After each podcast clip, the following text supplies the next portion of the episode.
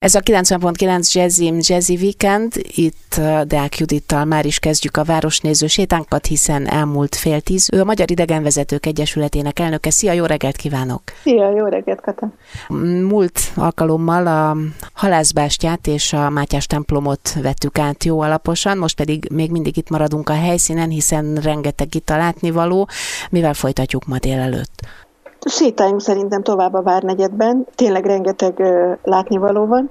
Sétálunk tovább le a Tárnok utcán, elérünk a, a dísztérig, most dísztérnek hívják, a volt Szentgyörgyteret, és ezt lezárja a délen a, az egykori Honvéd főparancsnokság épülete, ami valaha a Honvédelmi Minisztérium része volt, és ezután jön az a várkerület, ami a volt Karmelita Kolostornál kezdődik, és ami a palota épületének a történeti múzeumával végződik. Tehát ez a déli rész. Úgyhogy én azt javaslom, hogy az északi részben sétáltunk egy kicsit, most akkor maradjunk itt és sétáljunk egy kicsit itt a középső részen, itt a dísztéren és a környékén.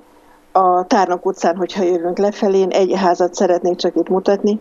Ez jobb oldalt van a 14-es számú, ami a régi tárnokmestereknek a háza volt. Igazából azért hívják ezt az utcát így, ez a ház, ez arról ismerhető fel, hogy ez a legszebb, legdíszesebb, tehát hogy legleg, hogy végignézel ezen a kis rövid utcán, és van egy ház, ami oda vonja a szemedet, az embernek a pillantását, és ez a Tárnok utca 14.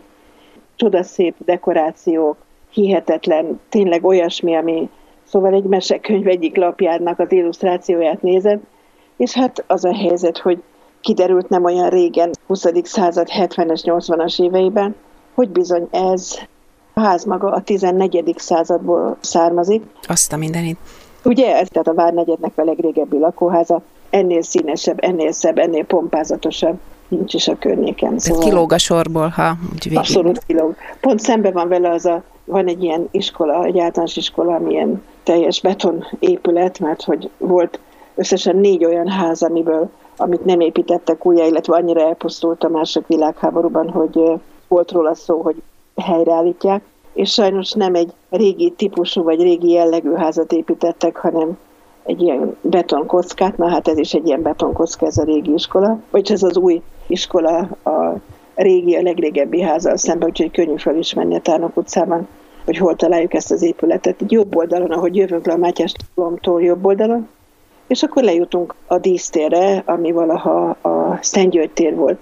A Szentgyörgy tér volt azoknak a fontos eseményeknek a helyszíne, amire összegyűlt a nép. Tehát ugye a kenyeret és a cirkuszt a népnek, ebből a cirkusz mindig az olcsó volt, azt itt kapták meg, itt voltak a lovagi tornák, sokszor a király itt fogadta a külföldi vendégeit, követeket, vagy pedig itt voltak a nagy kivégzések, lefejezések, hát ezt is eléggé, eléggé szerették a népek, úgyhogy örömmel tolongtak ott, amikor egy-egy ilyen jó kis kivégzés volt. De azt gondolom, hogy érdemes megemlíteni azt a kis szobrot, ami ott van, a, ahogy beérünk a térre a Tárnok utcából, egy kis pázsitnak a közepén, egy kis parknak a közepén. Ez a Honvéd szobor, amelyet 1893-ban emelték ezt a szobrot, két híres magyar művész volt a, az alkotó, az egyik az építész, a Sikedanc Albert, és a másik pedig a Zala György. Mind a kettő nagyon híres ember volt, és mind a ketten már részt vettek a millenniumra való készülődés többféle munkálataiban, de még a fő építész és a fő szobrásza nem volt meg a hősök terének. És úgy gondolta a közmunkatanács, ők gondolták azt, hogy ők lennének ketten a legkiválóbbak, de még sosem dolgoztak együtt. És akkor kitalálták, hogy kapnának egy munkát, és lássuk meg, hogy ők együtt, szóval, hogy, hogy milyen a kémia a két művész között, uh-huh. hogy hogy tudnak dolgozni, és írtó jól sikerült. Tehát, hogy ez egy nagyon nagy szenzáció volt ez a szobor akkor, borzasztóan tetszett a közönségnek, ahogy mondták, és az akkori sajtó nagyon rajongó cikkeket írtak, hogy fantasztikus alkotás.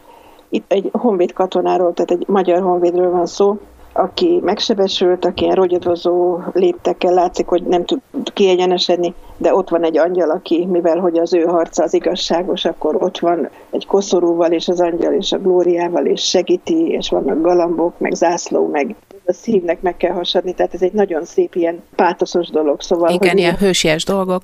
Hősies, ez azt akartam, hősies dolog, és egy kicsit illik is a 19. század végi egyik építészeti stílushoz, az úgynevezett historizáló építészeti stílushoz. Emlékezünk a szép sikerekre, meg a régi dicsőségre, na ez is ilyen volt ez a szobor. És ez azért érdekes, hogy itt lehetett, mert ezelőtt nem pont itt, de egy pár méterrel arrébb volt egy olyan emlékmű, ami mint egy templomnak a teteje, ilyen kő, mondjuk mint egy kúp, ami mint egy kőcsipke áttörve, és abban egy szobor, szóval ez volt a Heinzi tábornoknak az emlékműve. Heinzi volt Ferenc Józsefnek az egyik nagy kedvence, kevésbé volt ugye a magyar katonák kedvence, mondhatni, vagy a magyaroknak szabadságharc idején, és mindent, ami rossz, azt ugye Heinzi elkövetett.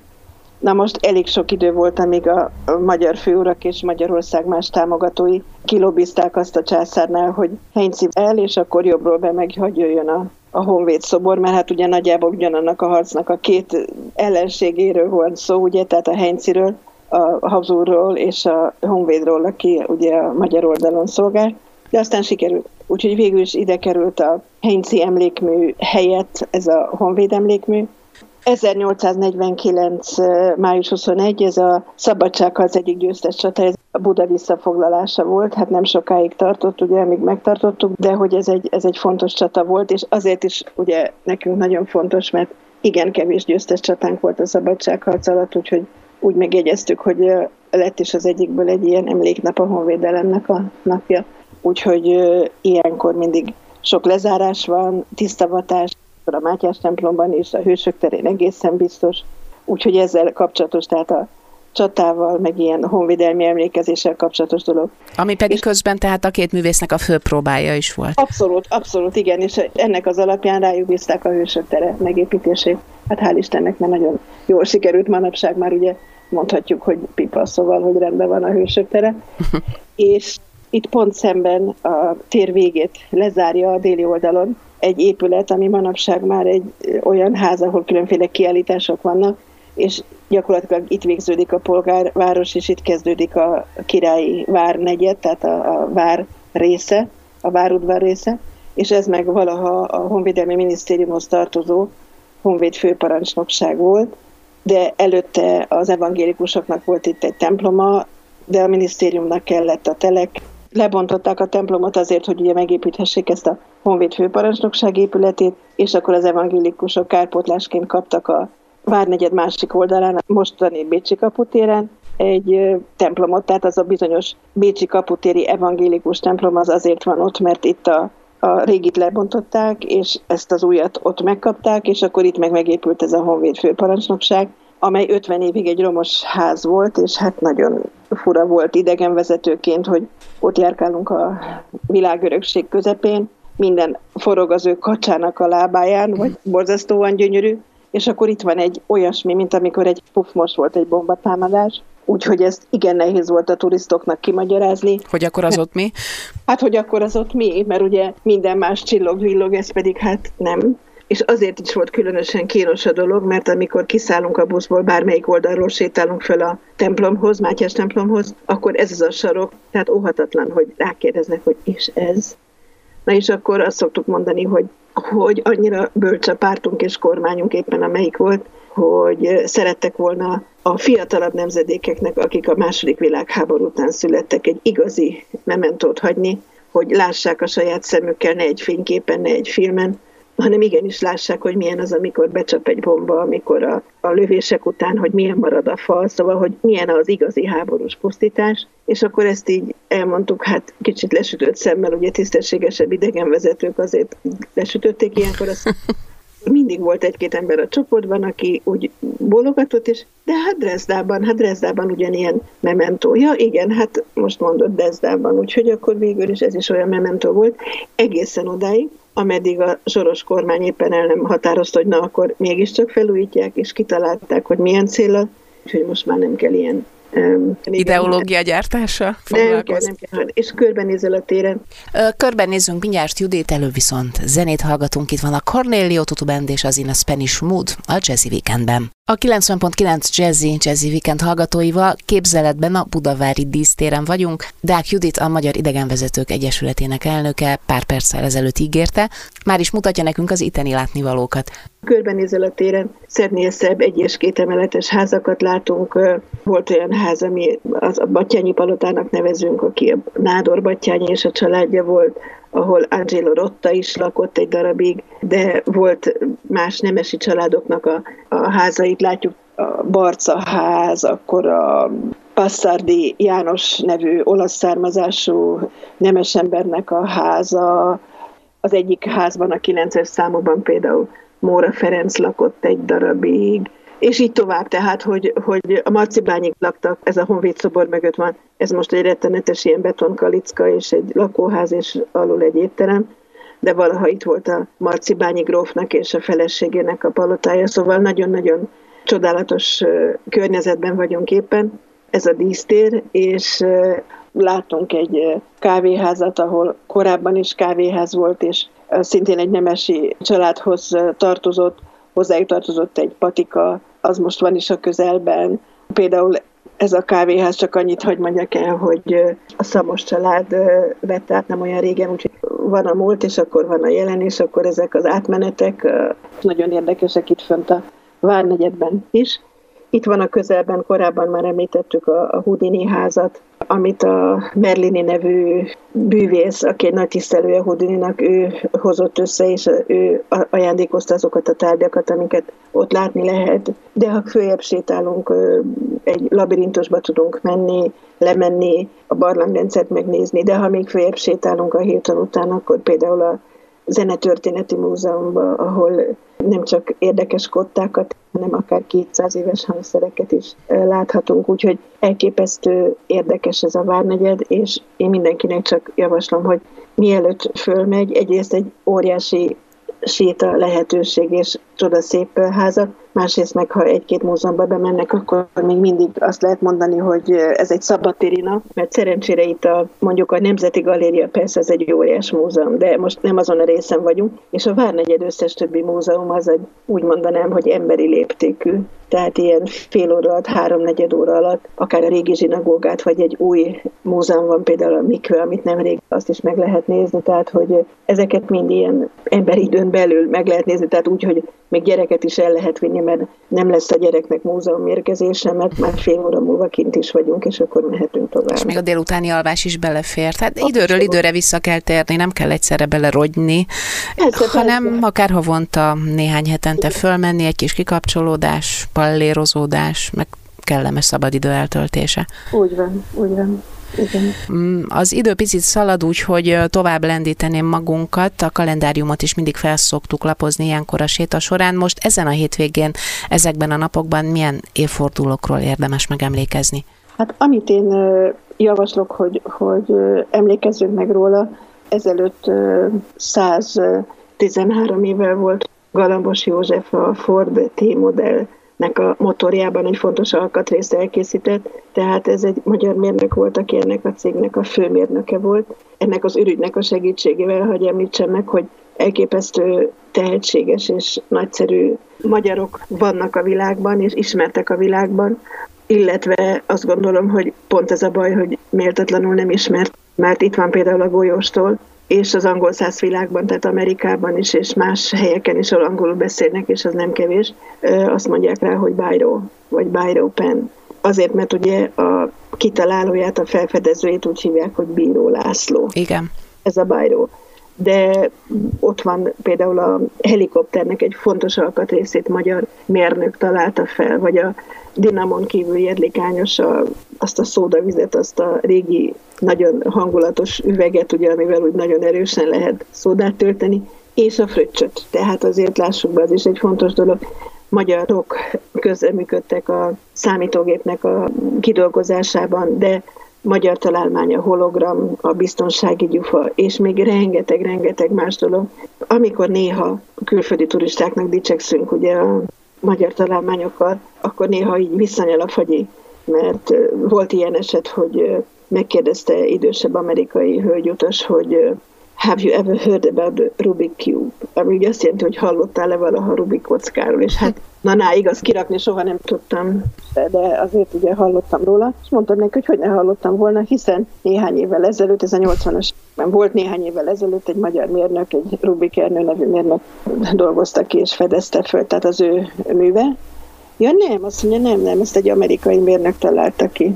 Ja, akkor csak gratulálni tudok, és akkor vagy gratuláltam nekik, hogy a ilyen ügyes amerikai. Nem győzted meg? Nem, nem, de abszolút nem. Hát most minek? Hát teljesen fölösleges győzködni. Hát ezt tudod, ez egy ilyen zsigeri dolog, vagy mint a vallás. Tehát ez olyasmi, mint hogyha valaki valami pártban hisz, vagy tényleg, tehát hogy valamilyen hite van. Tehát hogyha ő ezt így hiszi, hogy amerikai mérnök tervezte, akkor ez biztos amerikai hát igen, Ha úgy akarja hinni, akkor te tehetsz bármit, a ez így igaz.